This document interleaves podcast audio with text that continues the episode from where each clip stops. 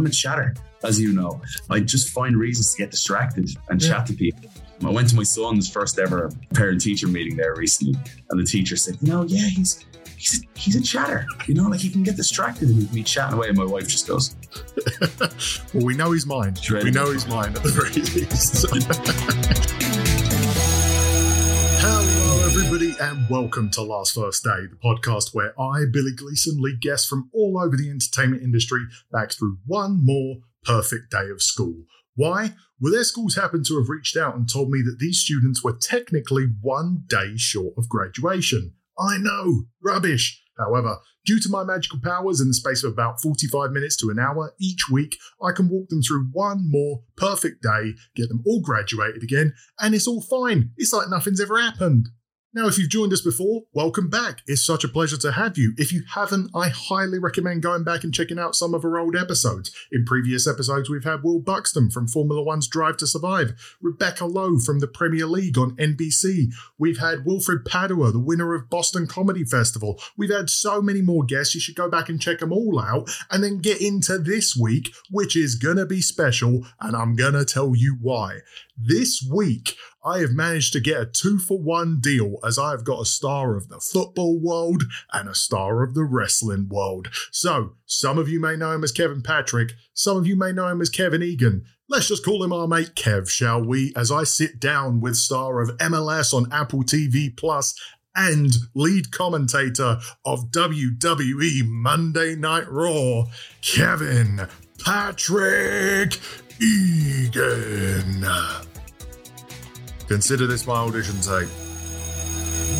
Hello, everybody, and welcome to the next episode of the Last First Day podcast. My guest today is the play by play announcer for WWE Monday Night Raw, who started out in the business back in Ireland before taking on challenges this side of the Atlantic with the likes of Big Ten Network, the Chicago Fire, SiriusXM, and now is also play by play commentator for Apple TV's inaugural season of Major League Soccer. I don't know a busier or nicer person in this business, so forgive me if I talk fast because I'm still in disbelief he found the time in his schedule to talk to little old me. KP, Kevin Patrick, how are you, my friend? Oh, stop it, you with those lovely words. How are you keeping? It's great to be on with you, Billy. It's a pleasure to have you here, mate. Whereabouts am I talking to you from right now? I know you're all over America at all times. Little Rock, Arkansas. Oh, We've got wow. Monday Night Raw here tomorrow night. Doing a game last night at Citi Field in Queens, New York, yeah. and then jumped on the plane via Atlanta today to Little Rock. So excited for the show tomorrow night. Lots of great storylines right now. Brilliant. Yeah, I do want to dive into that. But is this a first in Little Rock, Arkansas? You've been down there before? Yeah, actually. There's been a few firsts of late. A lot of the cities have been repeating, but I had never been to Seattle until last week. Little Rock, Arkansas is a first. Yeah. And um, funny enough, I was thinking a lot about, you mentioned Big Ten Network there. I was thinking a lot about the journey since moving to the US earlier today because the lady who really helped me out in getting my first break as a graphics producer at the Big Ten Network, name was Lisa Cornwell, or is Lisa Cornwell, and she's from Little Rock, Arkansas. So I was just oh. thinking about it. I must drop her a text, drop her a note, and say thinking of you. Oh, fantastic! And Seattle was my home for seven years, so I know it really, really well. I should have hit you up with some recommendations, but next time. But mate, to dive into it, you started behind the announce desk of WWE in October of last year, I believe that's right, for the season premiere, an episode filled with title matches, some of the biggest names of the business, and the return of D-Generation X. No pressure, Kev, but how were the nerves going into a first day of that magnitude?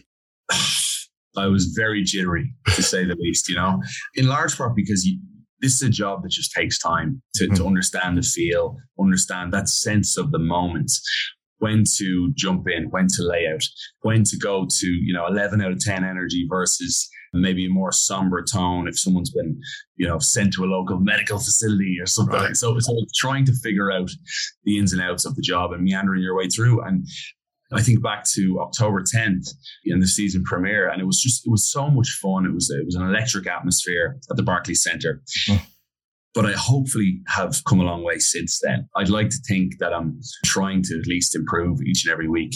And hopefully I get there. I'm very grateful to Corey Graves, my, my partner, who's been just helping me along so much each and every week. He's a fantastic person to have at your side. And you and the rest of the team are coming off the heels of an incredible WrestleMania over in Los Angeles. Congratulations to everyone on that. Incredible storylines that you, Corey, Cole, and Wade had been the soundtrack to for months. Is it easier to do your job when the storylines are being so well received or harder because you feel that pressure to do them justice?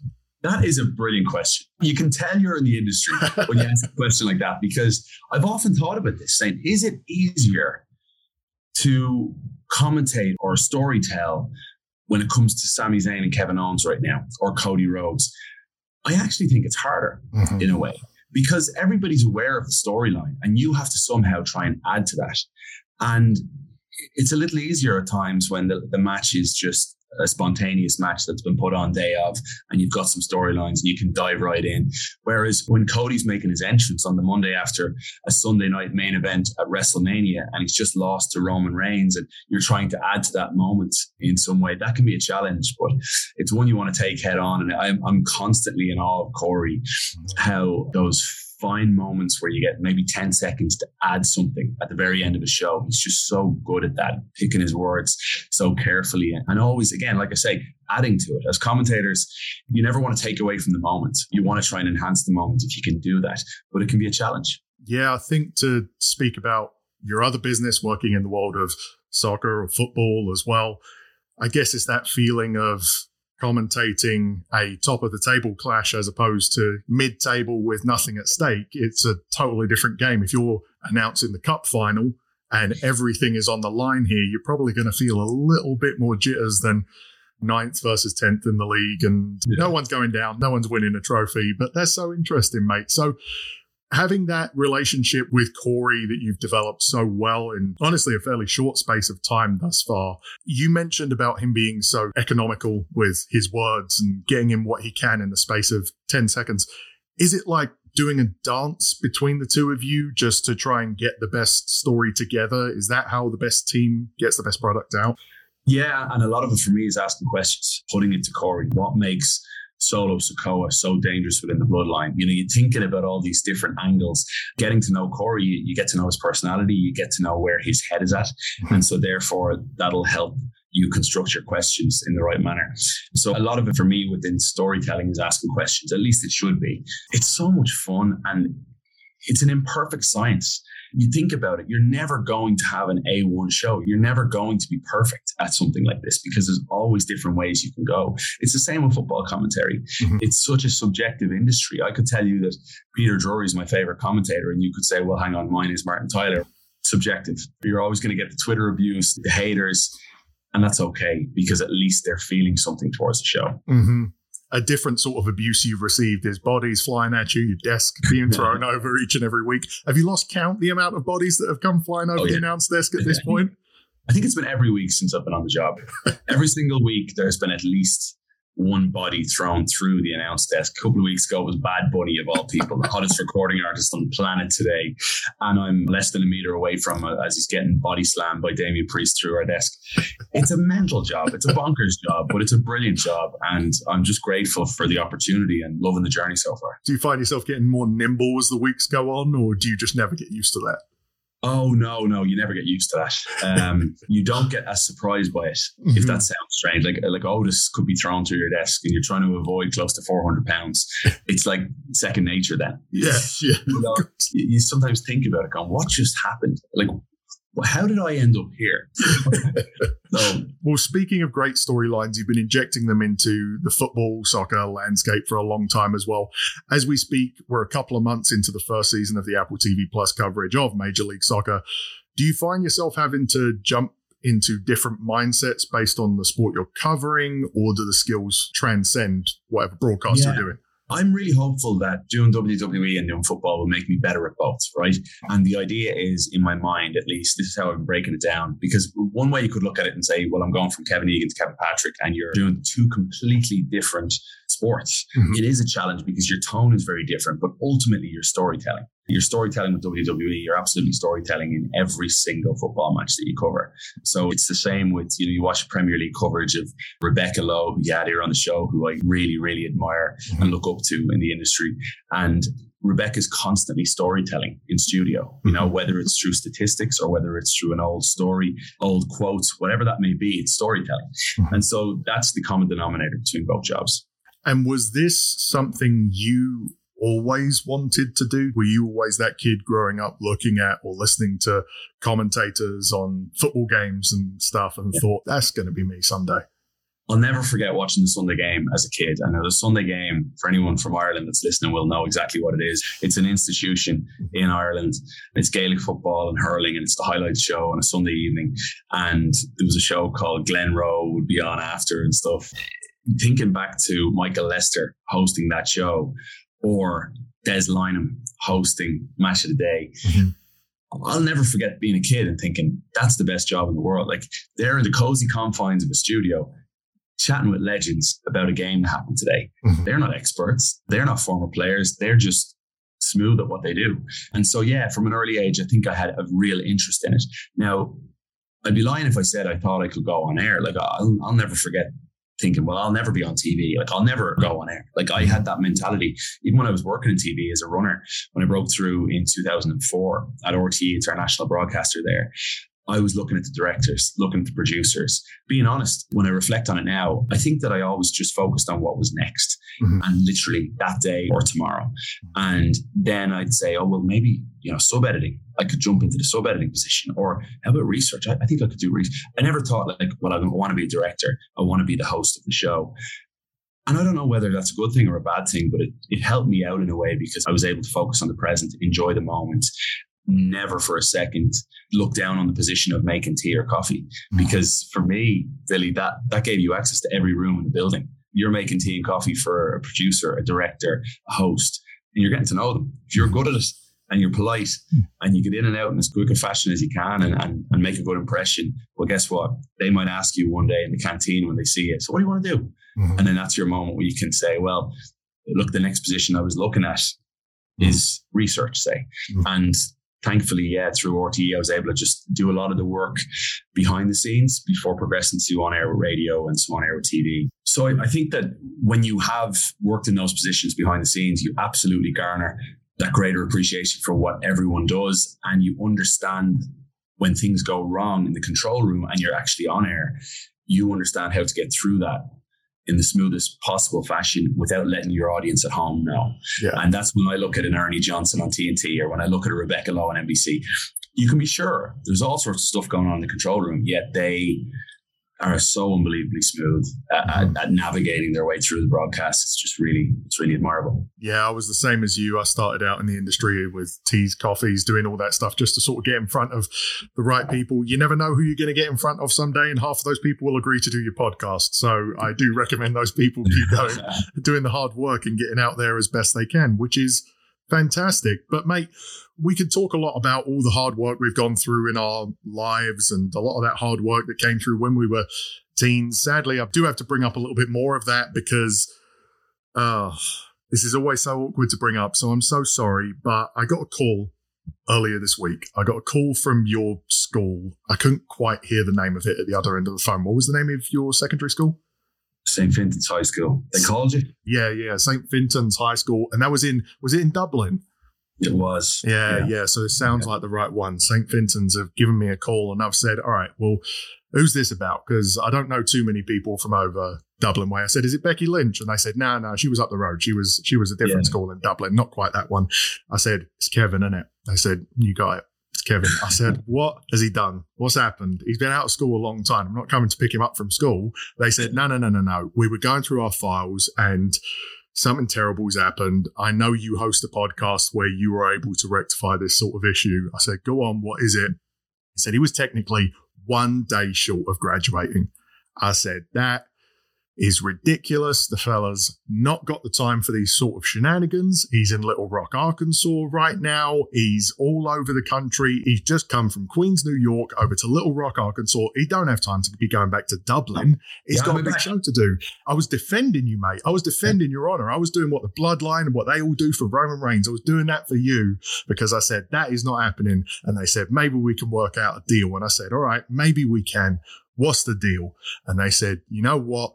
If you on your podcast lead him through one more perfect day of school, we'll overlook it. We'll make sure he's all graduated again and yes. everything is fine. So, mate, from your spot in Little Rock, Arkansas right now, will you relive one more perfect day of school with me? I would love to. Fantastic. Fantastic. So the last first day of Kevin Patrick, here we go. Kevin, tell me a little bit more about St. Fintan's, you said. Whereabouts was it? What was it like? Just give us sort of the geographical setting. All right. So St. Fintan's High School in Sutton, County Dublin, about 15 minutes or so uh, from the city centre, actually, that's all, okay. was, um, you know, a public public high school that overlooked the water and overlooked a beautiful peninsula in Dublin, which we absolutely took for granted. You know, I think back to the days I'm sitting in school and I'd just be daydreaming looking out the window, but you're looking out at beautiful beach and a peninsula that's just gorgeous, natural, wow. rugged landscape of Ireland. Yeah. I loved every single day. Would I want to go back to school? No. For this one day, do I want to go back to school? Absolutely. uh, I still keep in touch with loads of the lads and uh, was back in September mm-hmm. and met up with a bunch of them and we just swapping school stories is the best fun ever. And the thing is, Billy, I don't know if it's very good for this podcast, but the lads learn quickly that I have a brutal memory. Really? I'm talking about lads in school. They mentioned one guy and I said, who's who's that? And they said, Kev, he sat behind you for a few years. I said, I don't remember. Kev, he and, sat behind you right now. He's here at the drinks right now. I, I don't I like I don't know what it is. I, I don't know whether it's all the travel and, and moving from you know Dublin, Chicago, Miami, Atlanta, whatever it may be. But I just don't remember a lot of what the lads remember. The lads were talking about these moments in school with the intricate details of then the principal did this and do you remember this fella around? And I'm like, I'm I'm loving the fact that you all remember this because I haven't got a Scooby Doo what you're talking. About. I think I went to a different school. I must have gone to a different school up the road, and we caught up afterwards. That's yeah. mad. Was it an all boys school? All boys school, all and we had an all girls school about about a mile away or less, about a half a mile away, called. Santa Sabina. Like Becky Lynch went to Mount Temple, so mm. Becky would have gone one way on the bus in the morning, and I would have gone the other way. So we would have been. Becky went to the same school actually as Bono. Really? Like, isn't that funny? Yeah. Like you, you say things like that, and people are like, Ireland's a small country. Like you must know Bono, and people always laugh about it. When you say like Becky Lynch, one of the greatest exports today from Ireland, went to the same school, Mount Temple, as Bono. That's pretty cool. my school, actually, there was a few people who went to my school that went on to be somewhat of a name. But I remember one of our biggest rivals was actually Dartford Grammar School. And we would go in there to play rugby and all these pictures up on the wall of all the teams that have ever played rugby for Dartford Grammar School.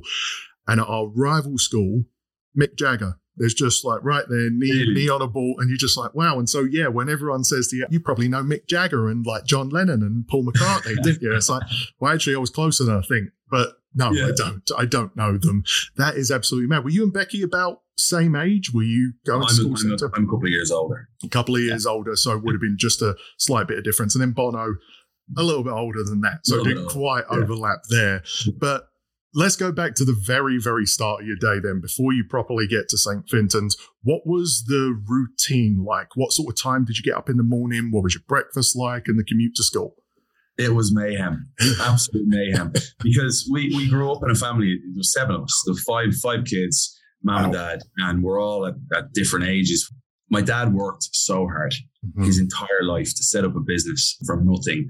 And he was gone a lot of like early in the morning. He'd try and sometimes make porridge, oatmeal the night before and leave it sit for us and have us eat that the next morning and at least breakfast was done essentialism and my mom who also worked was a radiographer and she'd oh, wow. have to get at one stage the five of us were in five different schools and she's trying to get us all out the door to school mm-hmm. and i have two kids and think things are busy like I, I, still can't get over how my parents had five and managed what they'd managed with five different schools at one point like i said yeah. and um, i think back to, to the early mornings and how useless i was like to think that i had little sisters and I'm the one going, oh, just five more minutes in bed. And they're like, they must have been going, come on, man, you're in high school. Now help us out here a little bit, will you? We get up, I'd eat Weetabix. Do you remember Weetabix? Of course. I love Weetabix. I still I do. Yeah, but the problem is, Billy, Weetabix, there's just nothing in it. There's nothing so, like, in it. You know, my mom would be saying, You have a great appetite in the morning, Kat. I'd eat five Weetabix, right? so I go down and have five Weetabix with a lot of sugar on it. And then by 10 o'clock in the morning, I'm starving. and I'm sitting in school daydreaming again because there's nothing of substance in my system. And I'm starving. I'm ready to go for the first lunch break, which was only 15 minutes before we had the one hour lunch break. But yeah, the mornings in our house were just crazy. And there was a, a kid down the road who I'd always have to take to the bus and we'd get the bus together and stuff because he was a couple of years younger and he was a shy guy. So he'd be always knocking on the door and you're like nowhere near ready. Yeah, we were shambles in our house, but in the best possible way. I'd love to relive all those crazy moments again. I think my favorite thing about Weetabix is always on the front of the box where they've got the beautiful strawberries and blueberries and honey drizzled all over it. It's like no one's ever had no. that. It's just drown it in milk, chuck a bunch of sugar on it, and you're done. That's it. No one's getting all their little fruit compote together to chuck mm. on top of the Weetabix. So, what was your ideal breakfast? Was there a good day of breakfast, or was Weetabix the preferred back then? No, I mean, I mean, the, the good day is Sunday when Dad is home and, and maybe he makes a fry. But no, every single day was just either Weetabix or Ready Brek. Ready Brek was the other one that year. Ready Brek. No, it was just so easy. You yeah. heat up milk for forty seconds and in you go. So I didn't realize back then that I have a fairly severe enough allergy to lactose. Oh, so really? I'd be going to school and by that 10 o'clock window that I talked about, I'd be sneezing like crazy every day. And oh. lads be looking at me going, why are you sneezing again? I remember getting an allergy test done. They never checked for milk or lactose. So right. I don't drink it anymore. I have the coconut milk or almond milk or oat milk or whatever else, but I, am better for it. Mm-hmm. I can breathe. but, uh, but back then in school, man, I'd, I'd have the tissues out nonstop sneezing. Wow. And then you said you got the bus. Was it like a school coach or was it like the public bus to school? Public bus, yeah. 31A, 31B, or 32B. And 32B, it dropped you about a half a mile from school. So every time that came, you're like, oh, do I just risk waiting for a 31 mm-hmm. and it may not come. Like it's classic. In Dublin, you could be waiting half an hour for a bus and then three of them come at the same time. Yep. That was the crack with school every morning, just waiting out in the cold and be about a 15 minute journey to school. Would you just chat with the kid you took to the bus, or did you have like a playlist of tunes you'd have in your ear going to school? Back then, yeah. sure. What, we, what were you talking about? There's the age gap between you and I the show here. I'm a few years old. Oh, then, I don't know know what era of Ireland you think you grew up. There's like four years between you and I. Yeah, but I'm saying the four years when it comes to technology is a big difference. So back then, like I had the CDs of yeah. now 25 or whatever else, yeah. or now 29, all those things. But you never had a device where you could bring it to school with you. No chance. So I was I was chatting away to the to the neighbor or whomever else was at the bus stop. Yeah. And then you get on the bus and you're just hoping that there's a few girls from San Sabina on the bus, as you do. so you didn't even have like a Walkman or anything because I was thinking you could have gone to the tape and you never had that. No one did. Like I can't remember getting on a bus and seeing a kid going to school listening to music. Really? Ever. Yeah.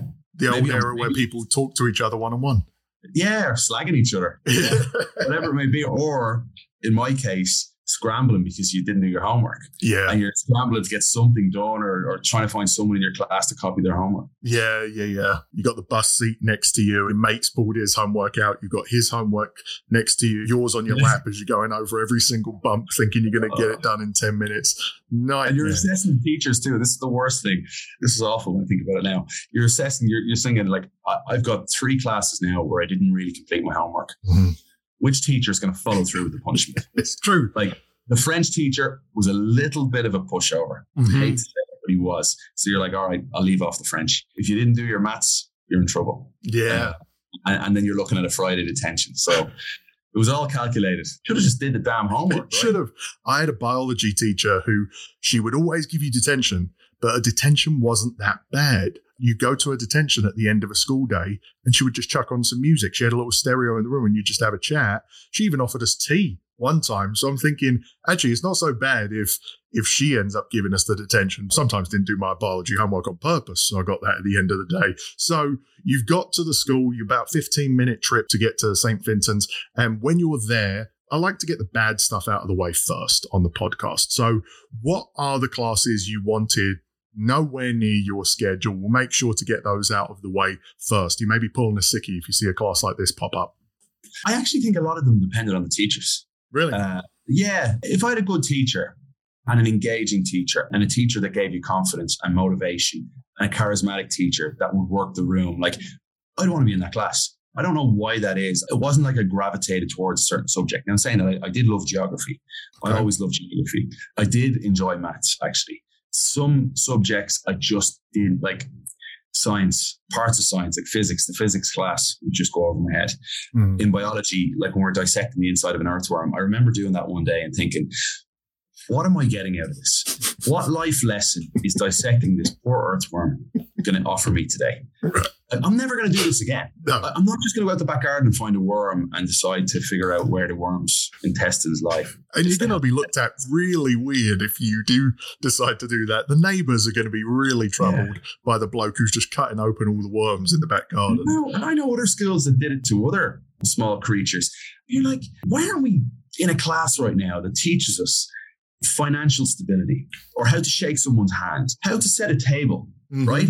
Teach me a little bit about, you know, table manners. Mm-hmm. Um, teach me about how to change a tire on a car. Yeah. Like these are, these are the things that we, we should have been learning instead of the inside of an earthworm. Inside of an earthworm, we were skipping past job interviews, how to maybe yes. conduct yourself in a job interview. I know people that I was lucky enough, I had a uniform at school, so we were always wearing basically a suit and tie.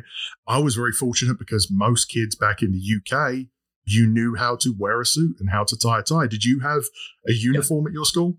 Yeah, we had to have the tie, had to be up the whole way. This was an all boys Catholic school. So very strict on that, very strict on type of shoes. Even little things like your hair length. One or two guys in the class just would always try and let their hair go, and the teachers get on to them about it. Like silly stuff like that. Kids today are able to express themselves far more than we were back then. Yeah, we had last two years of our school was sixth form, and girls were sort of came into the sixth one. We were all boys before that point.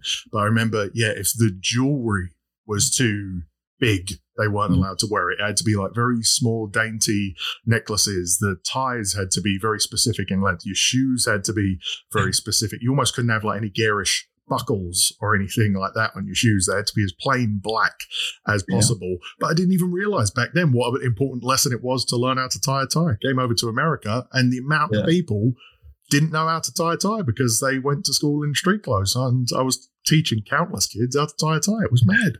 I honestly think they should introduce a life class. And yeah. it's just, it's about life. And it's even chats about life.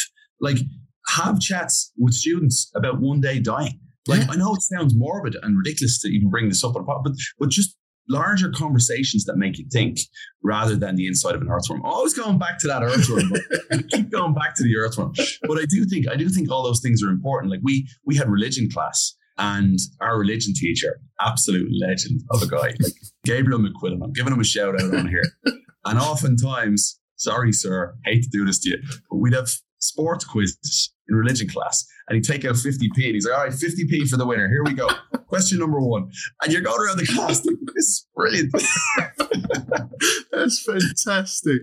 See, that's a good teacher though, because he brings that's almost like having a good boss in the field. A good boss brings out the fun side of things as well, as well as getting the job done. So that's fantastic to have. Them. And everyone loved them, you know? Yeah. Like, and this is going back to the, the meeting up with the lads in September for pints. Mm-hmm. We all talked about the teachers that we would have loved it if they were sitting there with us, you know. And I still keep in touch with that one teacher, and I don't keep in touch with with any other teachers actually. Now that I think about it, he's he's pretty much the only one mm-hmm. because he's football mad, Gaelic football mad, and just proud. I think of one of his students living in America and, and doing a couple of cool things. He's proud of so many of his students that he'll keep in touch with them. And then there's other teachers that, quite honestly, a lot of us talked about saying we zero interest in keeping in touch with them just because of the way they treated us yeah. back then. You don't forget that stuff. No, you don't. And there was the odd teacher that was sort of hard for a reason. There are teachers yeah. I look back on and I think, you know what, I might not have liked that teacher then, but I've taken quite a few lessons out of that. And then there are teachers you look back on where you're like, no, they were just mean. They got joy from making kids feel like crap. And that's terrible. That's not what I'm like, like the Inbetweeners, like the teacher yeah. in the Inbetweeners. is that character is absolutely brilliant. Anyway, your bad classes. I think you mentioned some of your bad classes, even though you said it was mainly because of the teachers. But we've got physics we're going to put on the shelf because you weren't really hacking that one. And biology dissection of the earthworms, we know you've got a big vendetta against that one. Yeah. We're making sure. Not a fan of earthworms. not, not a fan of them. Uh, and Billy, I was a dosser. I wanted to get away from class as quickly as possible, do anything in my power to not be in class. Yeah. I was president of the student council. Like I was on every sports team. I played badminton, you know, I, oh. I, played soccer, Gaelic football. Brilliant. Uh, I was brutal at hurling and I played hurling. But I, I tried to play everything and I tried to sign up to be on the student council and all these other things that uh, would get me out of class. So mm-hmm. I enjoyed the classes that had engagement and they weren't just about studying the numbers or you know, using a ruler in a physics class. That's brilliant. Well, let's find those three classes that gave you the perfect engagement, and we're going to place them strategically through your day. So, what is the first class in your day if you were to pick? You may have mentioned it already, but what are you starting the day with? PE. PE. Let's get going with PE. So we're not. To be honest, absolutely. I'm starting with PE. We had a teacher called Mr. Kavanagh. He was like a sergeant major, but he was he was brilliant. I'd go back to one of his classes any day. so I'd probably start with PE.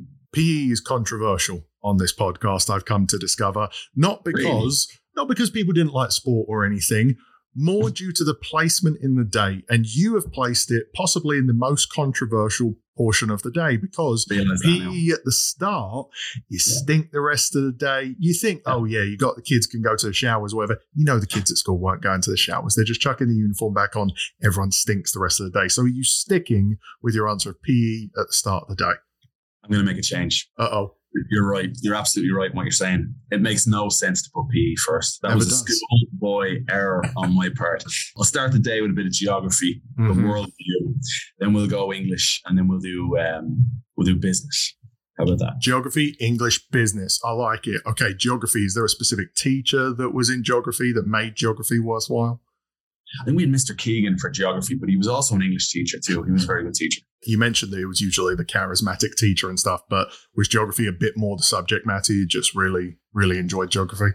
Yeah, I enjoyed like stupid small things, like learning about the difference between a stratus cloud or a, a cumulus cloud, or like understanding about rivers and erosion and deposits and it just those basic things, but then also the worldview of geography as well. I always found it fascinating. I, I liked history too, but I would say geography because you need to understand geography mm. in life. You've traveled the world, I've traveled the world. Again, I think about how those classes helped shape me. There's a reason I had no interest in certain subjects because I just knew that, you know, in time, I'm probably not going to be dissecting an earthworm again. Yeah. It's like when I was in college, Billy, we were studying shorthand. Yeah. I remember thinking, why are we doing this? Mm-hmm. The technology, there's no way we're going to be using shorthand. Never. We've got these devices now that record audio. Like, come on. We're fine. AI is going to get us through this. Teach me how to use Chat GPT so exactly. I can just get on with it. So, geography, I think, is a great place to start. I loved geography. You also mentioned your love of history and of religion as well. And I also think kind of all of those go sort of hand in hand because at least in my experience in the UK and it sounds like it was the same in Ireland too religion is more taught as a bit more of a world view. It's not trying to get you to think a certain way at all. It's just more teaching yeah. you about the various religions. I'm not a religious person myself but I found that class interesting for that reason. So yeah, me too. geography to start the day with Mr. Keegan. Did you have like a mid-morning break? You kind of mentioned it yeah. earlier on. You had about a 15 minute break so we'd go two classes, mm-hmm. then we do a 15 minute break, then three classes, then a one hour break, and you'd wrap up the day with three classes. Oh my uh, word! I'm I'm taking it easy on you, giving you three total. This is really the perfect day. Every class was 45 minutes. On a Friday, the last three classes of the day, they were half an hour, you know. I felt like the teachers were dusting then at that point because they'd always arrive in about 10 minutes late. Yeah. So by the time they arrive in, you're like, I've only got 20 minutes here. There's no way they're going to check everyone's homework, you know? There's no way they're going to do the rounds. One of the stupidly small memories that comes to mind now is just having a sweaty back after playing football for an hour. Yeah. And then that one class after the lunch break, like everyone goes back in, everyone's been sweating and like killing each other on the football pitch. On foot by football pitch, I mean just concrete yard. Oh, um, yeah. That we played on. And you're just soaked in sweat after like playing this World Cup final outside with all these guys. And then you're trying to lean up against the radiator in the classroom just to dry off a little bit. It's disgusting. You never brought a change of clothes thinking, oh, I'm going to go and play football and go. You just go hard every day and just. And I remember the amount of times the same as you mentioned when you would play on those concrete football pitches. And of course, someone had to play goalie. Someone still has to play goalie regardless. The amount of times you're going home and you got just your the knees torn open on the trousers. Mum is fuming. And you're just like, Mum, you don't understand. It was next goal wins. He was the best save you've ever seen. You had to be there. I am sorry about the trousers. Yeah, yeah exactly. exactly. One day you'll understand. Early break. You maybe slipped in a little bit of football during that 15 minutes. Would you play during that mid morning break too? No, but it, that, that was one where like the Weetabix had worn off. Everybody was in the yard at that. The 15 minute break, like there's too many people in the yard. Mm-hmm. Whereas the one hour break, a lot of people would go home. And uh, nice. a lot of people would walk up to the local town and you know, maybe grab a chocolate bar and a bag of crisps up there or something like that. Mm-hmm. Whereas a lot of us would stick around and play football. So the first break was about getting to the canteen and getting in line as quickly as you could. And they had these massive big sausage rolls, like these big sausages that you, like I was starving at that point because the Weetabix did nothing for me. You replenish for 15 minutes and then you're going into English. I don't know if you mentioned a teacher with the English. Was there a teacher in English who made it all worthwhile? Yeah, I mean, Mr. Keegan is, was a teacher for geography and English. Probably not at the same time, but he's the one that comes to mind for English because when I was doing my leaving cert, which is the final exams in, in Ireland, he was the teacher then for the leaving cert English class. And he was, he made you think, you know, and that was one of the best parts about that class was you always felt engaged. Like I could think back to the classes now where I knew going in, you're daydreaming here. You're, you're not going to be able to stay focused. And that was always a problem for me. I needed to be engaged. I'm a chatter as you know. I just find reasons to get distracted and yeah. chat to people. I went to my son's first ever parent teacher meeting there recently, and the teacher said, "You know, yeah, he's he's a, he's a chatter. You know, like he can get distracted and he can be chatting away." And my wife just goes, "Well, we know he's mine. We know he's mine at the very least." Fantastic. So we've got the day laid out all the way up to lunch right now. So you've got geography, you've got that 15 minute break, you've got English with Mr. Keegan, who really made you think. That's wonderful. Then we're getting to lunch. And this is one of the most important questions of the day. Did you bring or did you buy? Bring. Would bring most of the time. Honestly, just whatever's quickest. A sandwich. It was always a sandwich wrapped in tinfoil. You'd end up getting tinfoil, throwing it at someone in your class. A bit of fruit and a sandwich. Yeah. Maybe like I used to get teased in school because uh, just joking with the lads because my mom was American. Mm-hmm. So I'd have peanut butter and jelly sometimes. So like, oh, you're peanut butter and jelly. Did you change your diaper this morning? like, Did you take out the trash? And they'd love it. The lads would love that. I don't think Americans realize how American peanut butter and jelly is because truly, until I moved here, age 19, I don't think I had one. You've only ever heard about it on TV. Same goes the other direction. One of the sandwiches I had all the time was cheese and pickle sandwich. Cheese and pickle sandwich. Cheese and pickle. You ever have cheese and Branston pickle? Have you ever had that? No. Oh, mate, that's the four years of difference between you and I again, isn't it? Wow. The cheese and pickle sandwich, you'd have that. Oh, I don't know if it's a London thing, if it's an England thing, what it is.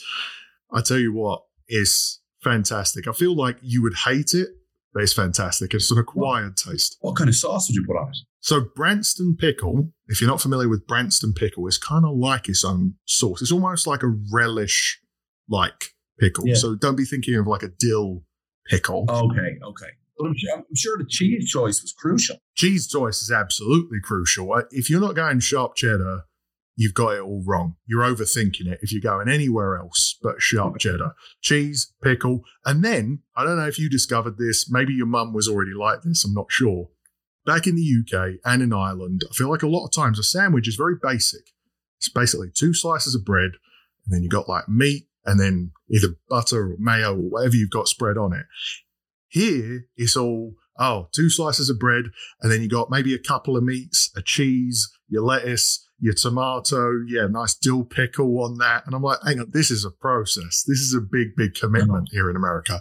I know, but you're making me hungry talking the American sandwich versus the Irish, which might have been just simply two slices of bread, a bit of mayo, and those sliced cheese things yeah. you take out of the plastic wrapper. Yeah. Like that's what you might have had for a sandwich back in the day, which was a plain cheese. So honestly, mine were like you say, ham and cheese or peanut butter and jelly, and the lads would field out with that. That's fantastic. So we've got the lunch sorted there. That sounds like a great lunch to get you into the final class of the day. Your business studies. Was there a great teacher to come with that, or great stories in your business studies?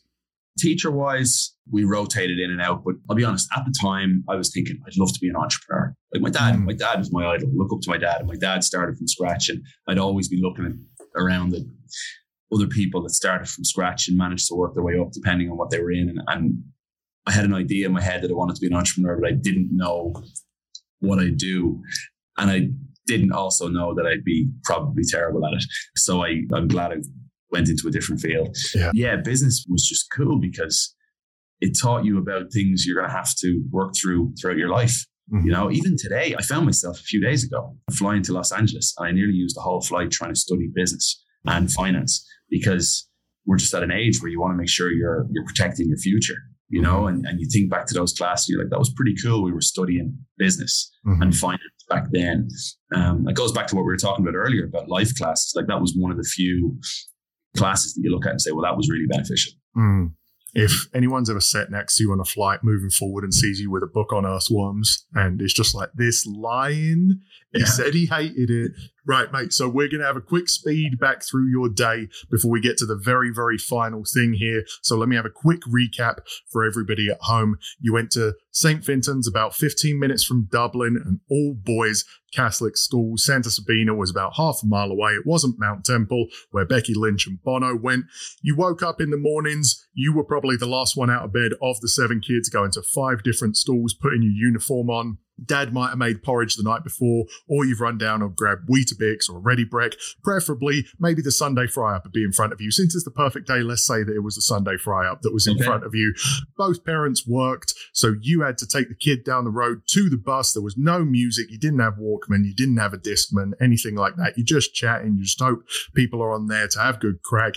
Then when you get to school, the bad is out of the way. There's no physics, there's no biology. Worms are absolutely nowhere near your schedule, but you're going into the good, which starts with geography. With Mr. Keegan, you're learning about clouds, you're learning about your cumulus clouds and your river deltas, all your good stuff. Then you've got a 15 minute break, and then you are going to the canteen to grab massive sausage roll because the Weetabix has done absolutely nothing to start you out for the day. Then you're jumping back into English. Mr. Keegan's there again. That's absolutely brilliant. Major thing is asking you about Lady Macbeth and what you think about it, and is actually giving you things to think about, which is going to be really important for the future, unlike some other classes. Then you're going into lunch. You're bringing a PB and J. You're getting teased about it for being American, but more the fool them. They don't know it's bloody delicious. You've taken a tin foil, thrown it back at them because they don't know how good the sandwich is. Then after that, you go into business class because you wanted to be an entrepreneur. You're absolutely fascinated by that. A great class to have before you get to the final part of the day. And the final part of the day is you have to go into the school's great hall or auditorium, whatever it was. We had assembly.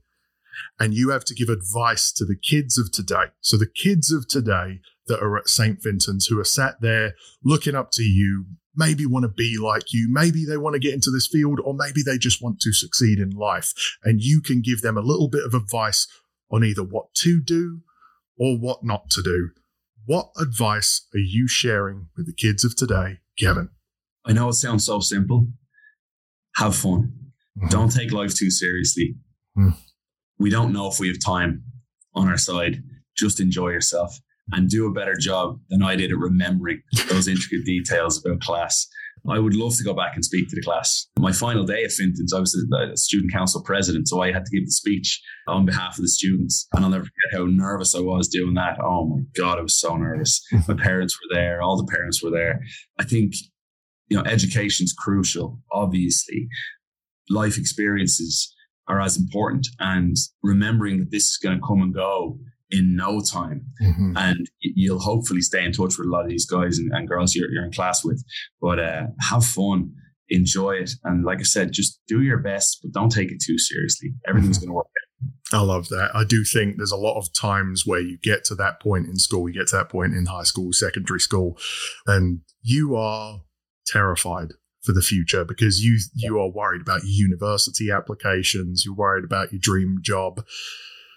There's so much you can't control in life that I think have fun is kind of the best advice. Those people, like you mentioned, those people you still hang out with and you you still catch up with, that's a great part of life. That's the Yeah. thing that you're going to hold on to. It's not going to be that grade that you got in a physics class in your year 10 or whatever that you're going to obsess on because it didn't quite go right. It's going to be the friends. It's going to be those good memories. And that's such wonderful advice to everyone is to just have fun and don't take that moment for granted. I look back to school. I don't think of school as a time that, you know, I hated. I don't want to go back to it, but I also, I have great memories from it.